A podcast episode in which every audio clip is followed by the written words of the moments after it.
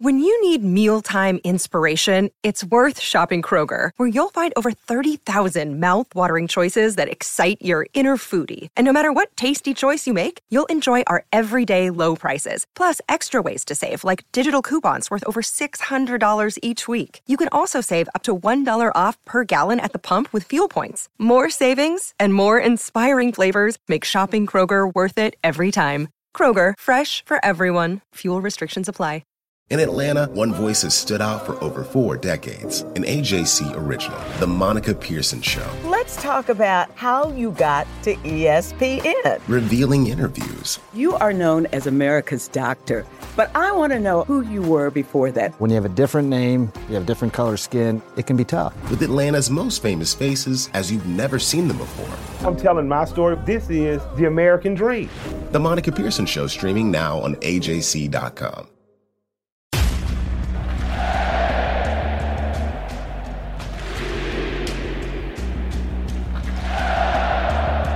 Hey, everybody. This is Doug Roberson of the Atlanta Journal Constitution, coming to you from Mercedes Benz Stadium with another edition of the Southern Fried Soccer Podcast. If you weren't here for Atlanta United's game against Montreal, you missed a doozy for a whole bunch of different reasons. Final score 3 3. Atlanta United rallies from 3 1 down after being up 1 0 to earn a 3 3 draw. It is the third time in five regular season games that Atlanta United has rallied to earn a positive result. Its winless or its unbeaten streak at Mercedes-Benz Stadium is now at 10 games, and it will be off for the next two weeks before it goes to DC United, a place where it has rarely had luck, as it attempts to earn more points this season. So, a quick summary of the game. Josef Martinez scored in the sixth minute when he was gifted a pass by Kone of Montreal He's trying to do a back pass, but he hit it right to Josef, right in between two center backs. Josef took a few steps, hit a shot from outside the penalty box. Goal. Atlanta United takes a 1 0 lead. And then Atlanta United continued to press, was really playing well. It's a, a theme for the team this season. It's kind of owned the first 20 to 30 minutes of the first half, and then it starts to become undone. This time, the undoing started with its own corner kick. It was played short to Brooks Lennon. He kind of dribbled up the field and kind of around and around and around. He tried to play a pass to Ronald Hernandez, who was standing in the middle of the field. The pass was under hit. Hernandez tried to clear it, didn't really clear it very well. Alan Franco tried to get on the ball. He tripped, and that allowed Montreal to really have a break against nobody. The pass was hit into Atlanta United's half. Djordje Mihailovic ran onto it, he had a player on his right. All he had to do was beat Brad Guzan, and he did for the goal in the 28th minute. And that really, really seemed to deflate Atlanta United. They, they it quit playing, manager Gonzalo Pineda said. Um, so let's hear Pineda talking about kind of what happened there. Yeah, I felt first of all that with uh, with Alan Franco kind of change it because at times uh, Alan takes an important role on what type of play is is the one we're gonna play in set plays. And then there was a negative pass, and then it was a bad pass. It was a 50-50 pass. They, we were not able to win that one, and then the transition comes. Um, it, uh, it, wasn't planned like that. That play, obviously. Um, but we need to do better to adjust when one of our players doesn't go and then I think it was just a bad play uh, uh, at the wrong time. Montreal then scored. Kone scored in the 37th minute. Uh, they Montreal switched the play from right to left. There were two Atlanta United defenders on the on what would be its right side, Montreal's left, going against two Montreal players, but no one pressured uh, Lappalainen. He hit a cross back toward the penalty box. Kone beat Ozzie Alonso, one time goal, Montreal 2 to 1 lead. Then they scored again. Five minutes later, again, Kone gets into the penalty box. No one tracks him. He's pulled down or knocked down by Miles Robinson. It was a soft penalty, but it was a penalty. And Romell Quioto steps up and hits the penalty kick. Three to one lead for Montreal. Atlanta United looked done, to be honest with you. Uh, they don't really rally. We've seen this many, many times last season. Once the team goes falls behind, it is it has a awful, awful awful record. Um, but Gonzalo Pineda rolled the dice, made three immediate subs to start the second half. On came George Campbell for Alan Franco, who was a bit injured. On came Jake Mulraney, and on came Thiago Almada, designated player. Atlanta United began to pressure Montreal, had two decent chances uh, early. Martinez shot wide to the right, Gutman shot wide to the left off a nice left footed volley. But then, because Atlanta United was having to press to try to get two goals, Montreal was able to take advantage of counterattacks. It should have had a couple of goals, but it didn't. Dom Dwyer comes on. Three minutes later, he's given a red card for just a horrible tackle, just a, a really a dumb play by him. So Atlanta United is down to 10 men. Things don't look good. The ball comes out to Thiago Almada about 25 yards from goal. Two defenders run at him. He gets past them with a sidestep, sets himself, readies to shoot, starts to fall down, gets the shot off, upper right corner, 3 2, 85th minute, Atlanta United. Suddenly, Atlanta United's back alive. The, the crowd is back alive. They're pressing for that goal, pressing for that goal. Pass is played into Josef Martinez. He's fouled about 30 yards, 35 yards from goal, a little bit to the left of, of the center of the pitch. Brooks Lennon and Thiago Almada kind of stand over the ball. They both practice free kicks a lot after training. We've already seen Almada doing it. He and Moreno were out there for a long time Thursday, along with Lennon. Lennon gets the nod. Montreal sets its wall. Sebastian Breza kind of plays like he thinks it's going to his left corner. Lennon instead goes to his left. Breza's right. He said as soon as he hit it, he knew it was going to be good. Breza got caught leaning, was able to get over and get a hand on it, but in it goes. 3 3. at Atlanta United gets that valuable point, doesn't suffer a loss at home. It was a nice moment. Here's Lennon talking about the goal. I mean, were you as surprised as everyone else when it went in? I guess is the question to ask. No, I wasn't surprised. uh, I knew. I knew. Once I hit it, I knew I, I, I had a, it had a chance. It was. Uh, I hit it. I hit it pretty well, and um, the goalie was was leaning a little bit. So um, yeah, like I said, just happy it went in, and happy for this group to be able to come back and, and tie this game. Uh, unfortunate result, like I said on the field. I said that on the on a little brief interview on the field. Um, you know, we're not happy with ties, especially here at the Benz. Um, but you know, with all the circumstances being uh, that we were down three-one, to be able to come back and tie is, is really good for us. And here's Pineda talking about the three comebacks in the last five regular season games. It says a lot about the, the heart of the team, and for me that's very important. That I just told them that sometimes when we are not sharp, we are not good in possession, we're not finding the spaces.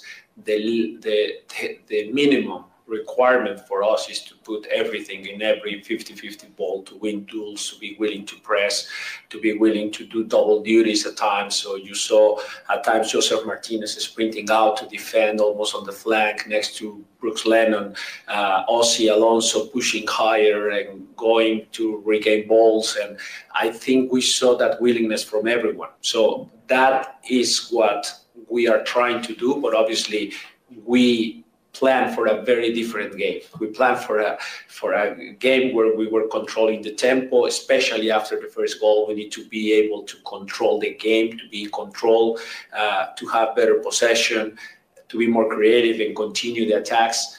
But today, I mean, we showed that side of the team that I'm very happy because I think that part is super important for what we want to achieve. Yes, it is super important but the team can't keep doing this. So Pineda was asked, how can he get it to play 90 minutes?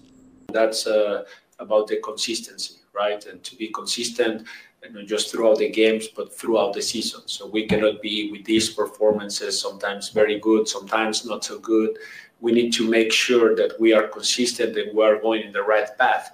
But again, games like these, when probably the opponent is better, sometimes the opponent is just better, and then Uh, I mean, there are moments like this in any season that you want that reaction from the team. But obviously, yes, we work.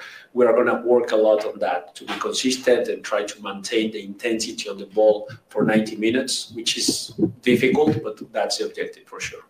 But of course, when you get moments of individual brilliance, like that of Almada, like that of Lennon, you can rally, you can steal points. Really, this has kind of been the knock on Atlanta United for a long time it has to rely on moments of individual brilliance uh, to score. And Almada had one. Here's Pineda talking about Thiago Almada's influence on the game. We already knew that that's a quality that he can provide to the team. He's the one that can score those type of golazos. He's the one that can maybe play through balls in behind to to open the, the door for goals. Um, but obviously, you saw that he still needs some connections and to be understanding better the tactics and the spaces. Uh, but I mean, he was fantastic. I think in a different game, if that was the goal winner or something else, it could have been, uh, you know, even even better um, for for Thiago. But I think it's a great start with the team, great goal. And here's Almada talking about that goal. Sí, eh, bueno, justo me quedó la pelota. Well, the ball fell to me, and then two defenders came up to me, so I was able to, to dribble past them, and then I, I fell as I was hitting it. Um, but just really happy that it went in. Um, very happy to score my first goal with Atlanta. Um, it was important for us to be able to take something from that very difficult game, um, but you know the team is the most important. And of course, the last moment of individual brilliance was Brooks Lennon's free kick. Here's Pineda talking about the free kick.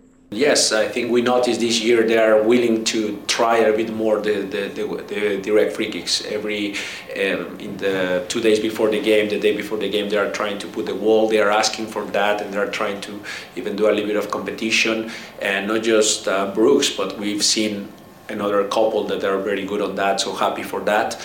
Um, but obviously, we want to make sure that our chances come out of very different place. But this is a good addition to our repertoire. Now let's look at the stats from the game. Atlanta United, one possession, for whatever that's worth, 53.8% of the ball, but it only had an expected goals of 0.71 to Montreal's 2.94. Montreal is going to be kicking itself that it did not get out of here with three points.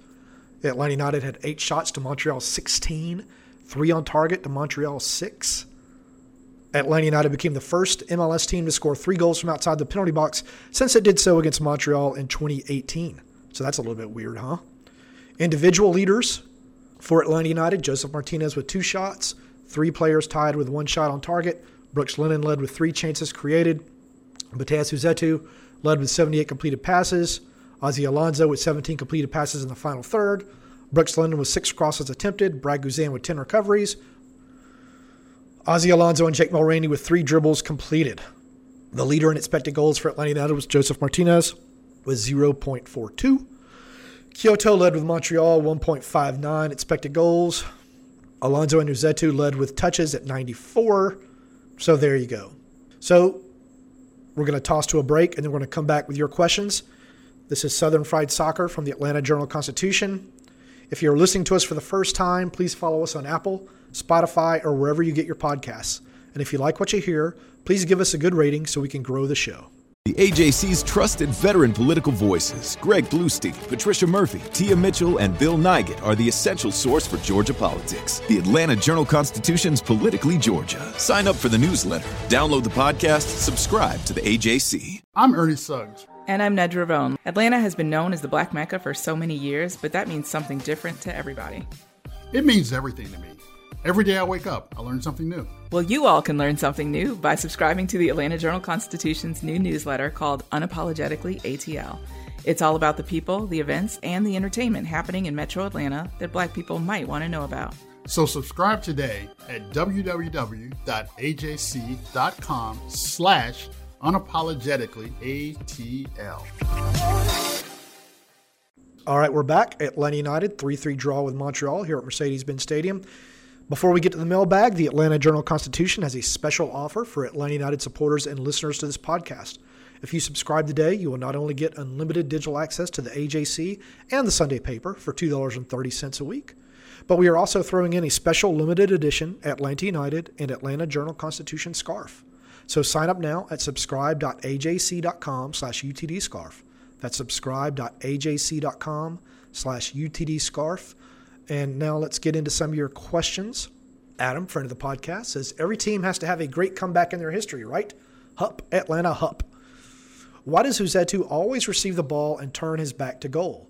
As your tweet alluded, Atlanta lost so many chances to push forward and catch the defense out of position. Yeah, this is something I've noticed about Rossetto. Instead of kind of checking his shoulder and taking a ball while turning toward the opponent's goal, he often just takes the ball with his back toward the opponent's goal. And so then that creates another second or two where he has to turn and look up field, and it's just a lost opportunity, a potential lost opportunity.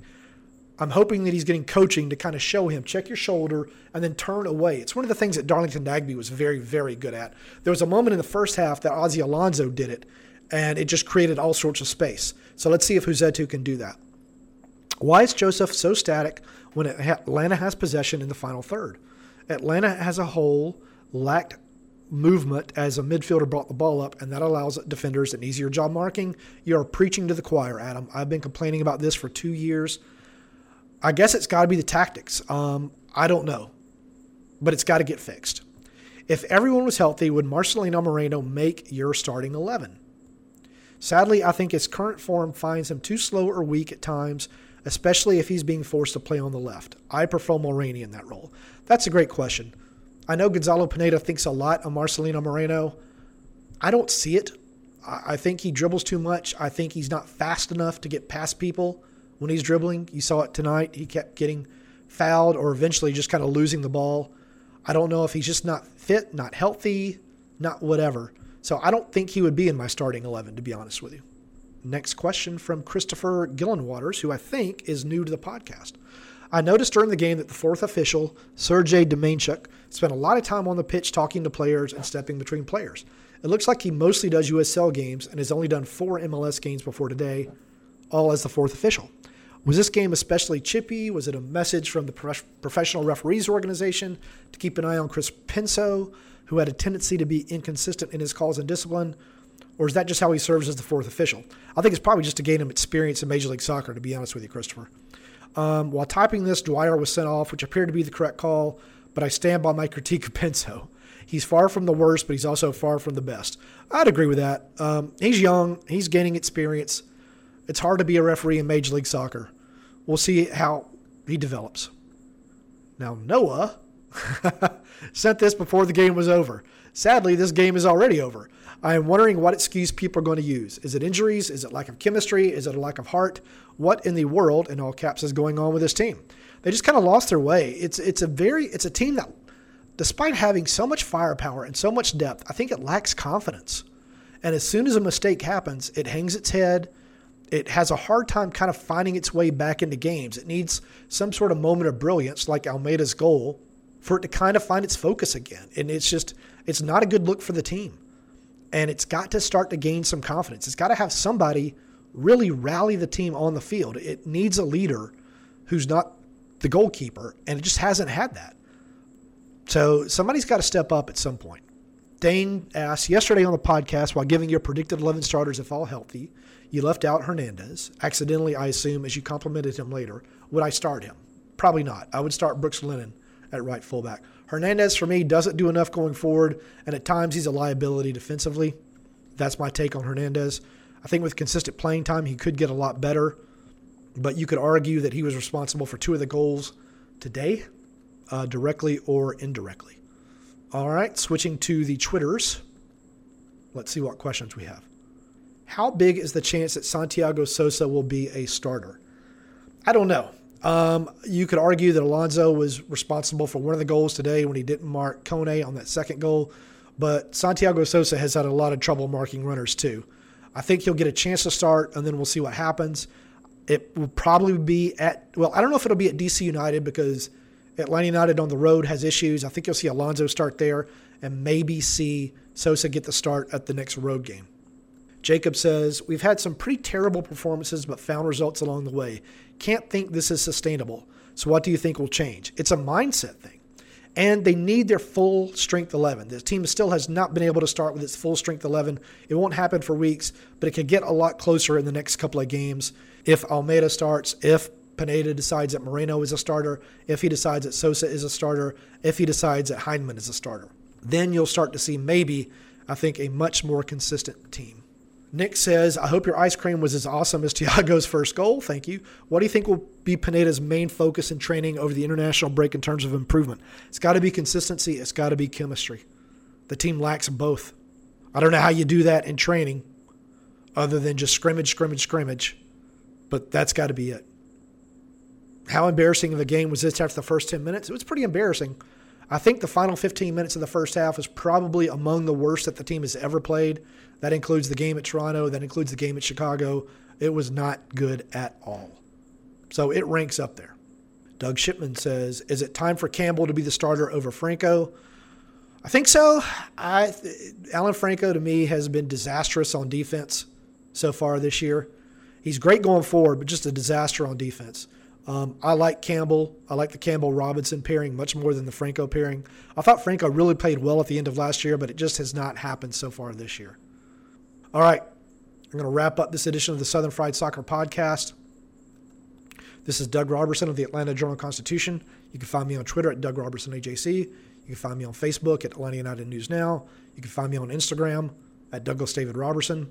If you're listening to us for the first time, please follow us on Apple, Spotify, or wherever you get your podcasts. And if you like what you hear, please give us a good rating so we can grow the show. All right, Atlanta United 3 3 draw with Montreal here at Mercedes Benz Stadium. Y'all take care.